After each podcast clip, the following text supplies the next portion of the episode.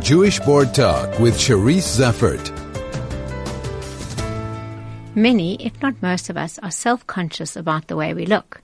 This is further compounded by pop culture and now also social media. How does this affect our self-esteem and body image? And what is the impact of this on our children? Justine Friedman has been in private practice as a dietitian for 18 years, and her focus is on helping people, particularly women, heal their relationship with food and their body. She joins me now to tell me more. Justine, welcome. And thank, thank you so much, Cherise.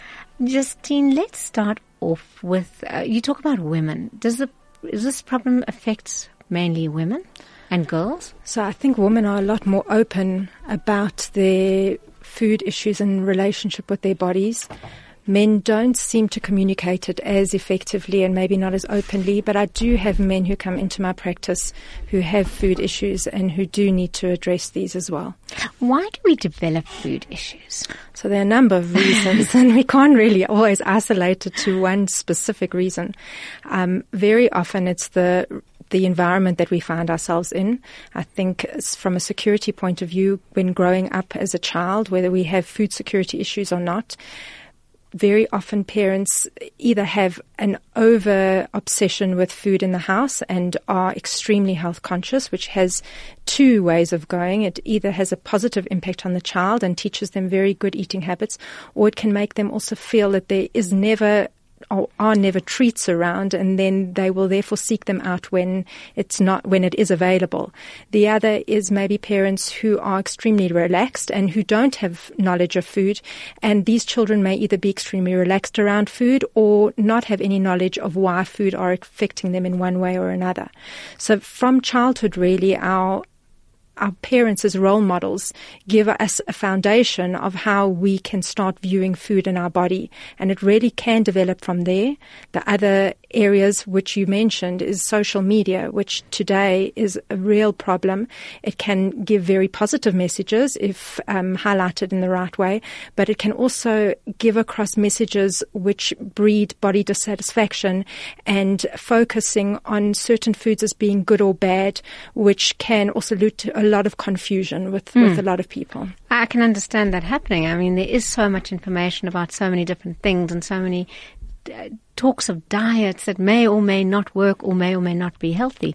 But you spoke about uh, growing up. Um, the, the kinds of things you discussed are things we can control as parents. We can, you know, increase, decrease, use treat, treats, whatever what worries me, I think, is that the, we often, as mothers and women, giving um, unconscious or subconscious or messages to our daughters that we're not even aware that we're doing. So that's why the work that I have, especially with people who are mothers, women who are mothers and are mothers of children are in as a younger age or even as teenagers, um, I find it extremely important for them to be able to heal issues that they may have with their body and with food, because it very often is translated into the family environment, and peop- the kids pick up on it whether it's it's ma- mentioned um, outwardly or whether it's a look in a mirror that mm. a mother may give herself mm. or refuse to look at herself in the mirror if she doesn't like make it. me look fat. Absolutely. so you know, it's extremely important for me that women in general are aware that their own food issues can be passed on to their children. And it's something in our own home that I'm extremely mindful of. I think my children sometimes feel that having a mother as a dietitian can be both a blessing and a curse. um, but I, I, I, do strongly feel that it's important for children to have good models to to look at when it comes to relationships with food and relationship with their own bodies. In a way, kind of the basic uh, premise should be: if you're hungry, eat, and when you're full, stop. Absolutely. Why is that so hard? Okay, so I think very often it's not just about being hungry. It's the different types of hunger that we experience as well. So we can be hungry on a physiological level where our body is saying, I need to eat now. This is what my body requires in order to live and survive and have a, have a good day of um, fueling my body. But then there are the emotional issues that come with it as well. And very often people eat out of emotional responses to food. Sometimes it's just from food that we see. You know, we, I call this eye hunger, mm. mouth hunger, because we've eaten something that we enjoy eating and we continue to mm. eat past the, the point mm, of that fullness. That would be chocolate. That would definitely fall into that category. Absolutely.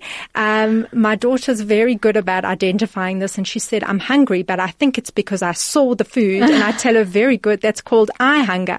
So there are a lot of different um, triggers for us as far as hunger is concerned, and just smelling, for example, a cup of coffee for people who drink coffee, that could in- induce them wanting to have it, whether they wanted it or not beforehand. So just seeing a chocolate could absolutely you need that. Chocolate. Need I it. need. um, do you think eating disorders is on the increase? I think it can be on the increase, but may be masked by the trend today of trying to eat clean and trying to eat healthily. There was an interesting article that I read not long ago about how disordered eating or eating disorders of anorexia um, 20, 30 years ago was something that was extremely evident. But in today's day and age, because people are trying to eat very cleanly, um, a lot of people who may have anorexic tendencies now are being masked by eating in a clean way um, and are actually falling into the category of being anorexic or having eating disorders. Do you think that kind of obesity is increasing? It is absolutely increasing. If you look at the st- like the statistics from America and even here in South Africa, especially among women itself, um, the trend for obesity is much greater. And I think one of the, the problems with it is that so many people try and fail on diets and on pills and on injections and you name it. There's, the dieting industry is extremely huge. And a big focus of my work now, and a lot of the other dietitians are moving in this direction, at least I hope they are, is an, more of a non-diet approach of teaching health and of coming back to basics of not being so restrictive with food choices. Because I think the more restrictive you are and the more diets you try and stick to, the, you may lose the weight, but unfortunately the regain and the rebound becomes part of the problem problem, and then you get into a yo-yoing um, history. Because everybody has their own body and their own mass that it should be, and some people are just naturally Absolutely. more beefy than others. But yet there's an expectation. So the expectation is more social. Yeah. I think it, it becomes, you know, we look on Facebook and we look at um, Hollywood and, you know, not even necessarily mm. that, just in our normal day to day existence. What is desired is not necessarily a shape and, and a body that is relevant to every person. There is a concept called HAES, which is health at every size, which is also something that we, we're working with. And that is teaching women to appreciate their bodies in a healthy way, being at a healthy weight that is appropriate mm. for them and not necessarily looking externally to see and compare themselves to what, um, you know, the size zero, one, two, or three may, may require. So we're going to take a short break. After the break, maybe we can focus a little bit on healthy eating patterns and messages we should be giving to our children. Perfect. Jewish Board Talk with Cherise Zeffert. And I'm talking to Justine Friedman, who is a dietitian and helps women find a better self-image and um, self-esteem because I think they're quite closely related, Justine. Absolutely. Justine, so many of our young girls are talking about being on diet, whether they need to or not. It's something that's clearly already being socialized into them at a young age. How do you break the pattern? It's very challenging because I think the, especially in a school environment, um, we used to see it obviously, and we do see it very often with teenage girls, but it's being noticed at younger and younger um, ages now. I think a lot of it comes from the expectation in social circles that if you're on a diet, it's looked at something as being um, valuable, or you're part of a social circle of, of girls who who all behave in that same way unfortunately, a lot of girls get caught in this. Mm. And even if they don't need to necessarily be watching their weight or worrying about what they eat because they may be eating quite healthily, the minute that that this is the social expectation, it creates a heightened awareness for it and uh, it, it does cause problems. So, how do you break that pattern?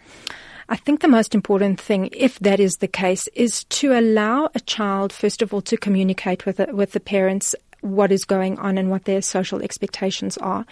As a mother, I think it may be valuable to bring a daughter like that to see a dietitian and not allow them to just go on any fad diet. Mm. You know, as in my practice, one of the things that I really do try and teach is making good choices and trying to allow all foods to be fitting into what a normal diet is so that people learn how to navigate around parties and bar mitzvahs and bat mitzvahs and just normal day to day, seeing what's available in other children's lunch boxes.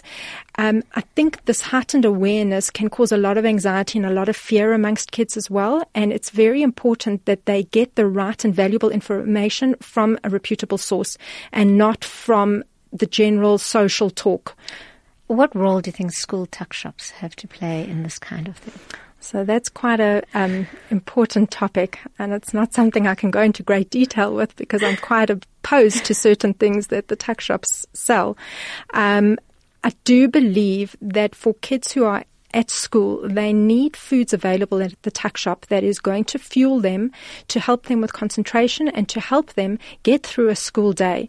We find that the way that and eating patterns where the children eat for breakfast in the morning, if they eat breakfast before they go to school, what they have in their lunchboxes, what's available at the tuck shops, have a huge role on behavior and has a huge role on concentration.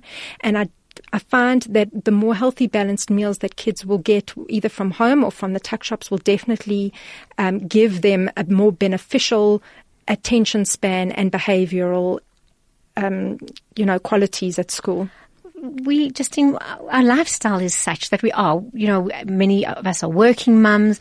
We we're running. We don't have time to cut the salad to that exact proportion and balance the foods as much. A lot of our foods are convenient foods. Um, our kids are not exercising enough. How do we find the balance? Okay, so this is something that we all face as a challenge, and I find that having the right food in the house is first of all the first, the best start. You know, if you have a variety of food available, trying to get as many fresh foods. We're going to the shops anyway. Walk down the fruit and vegetable aisle and make sure that you have a selection of those. If you do need to li- rely on convenience foods, try and limit it to the amount of time that you can during the week. I find that at home, if we have cut things available, then the kids can go and help themselves in the afternoon. But it's also important that children learn how to help themselves in the kitchen. Mm. And I think from a very young age, if they are given the independence of choice of knowing that these are the foods that are available to you. They can also assist, especially kids who are seven and, and up. They mm. can definitely make their own food as well. So helping yourself to the kitchen does not mean taking the first packet of chips. You see. Well, it depends what's available. so if that's the first thing they see, you're not going to get to the fridge with so, the so, other fresh food. So you're suggesting putting an apple in front of the packet of chips, or uh, that could work. there are so many. I mean, there's so much about food, and I know you're running workshops um, on kind of soulful eating, Correct. eating healthily. Do you want to talk about that aspect, that kind of spiritual aspect as well? So I work very deeply as far as spirituality is concerned, especially in, in a lot of with a lot of my patients. I strongly feel that as women, we are very disconnected from the spiritual side of ourselves, and we're very busy in our lives and very physically busy in our lives. And unfortunately, the external messages of what we should and shouldn't look like take over, and what we should and shouldn't be eating.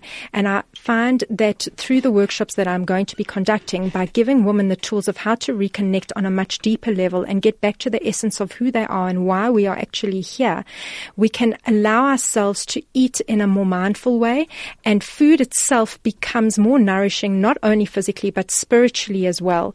There's an amazing Torah based approach about elevating sparks through eating certain foods. And if we change the focus of why we're eating and how we're eating to actually allow us to perform our daily functions, which includes mitzvot and includes elevating these sparks that are lying strewn across the, the, the world, then it definitely does take away from it just being about physical appearance. You know, it's absolutely so many aspects to food and food for thought and food for soul and soul food and and it's like the most it should be the most natural thing in the world and there are probably more hang-ups and problems associated with food than possibly I think we've else. lost our intuition and I think we've lost our our being our ability to listen to our bodies on that level. And my hope is that through the work that I do to be able to bring women back to, and men as well, hmm. but to bring them back to more of an intuitive approach of understanding what their bodies truly need without the externals that, that tend to override that. Well, Justine, I think the only thing left is for you to give contact details mm-hmm. should anybody wish to be in touch with you. So I'm based at the Manor Medical Centre in Gallo Manor, and the best way to contact me is on my cell phone. My number is 082 854 0334.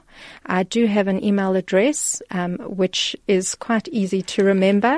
It is healthydiet7 at gmail.com, but my cell phone is definitely the easiest way of communicating with me. Well, Justine, thank you very much for coming in. And, thank you for uh, having just me. to wish you Shabbat Shalom. Shabbat and uh, shalom. one of the obviously time is best time to indulge in Absolutely, really good food. we have to have Shabbat. Shabbos so, well. so enjoy that, that special time of eating with your family.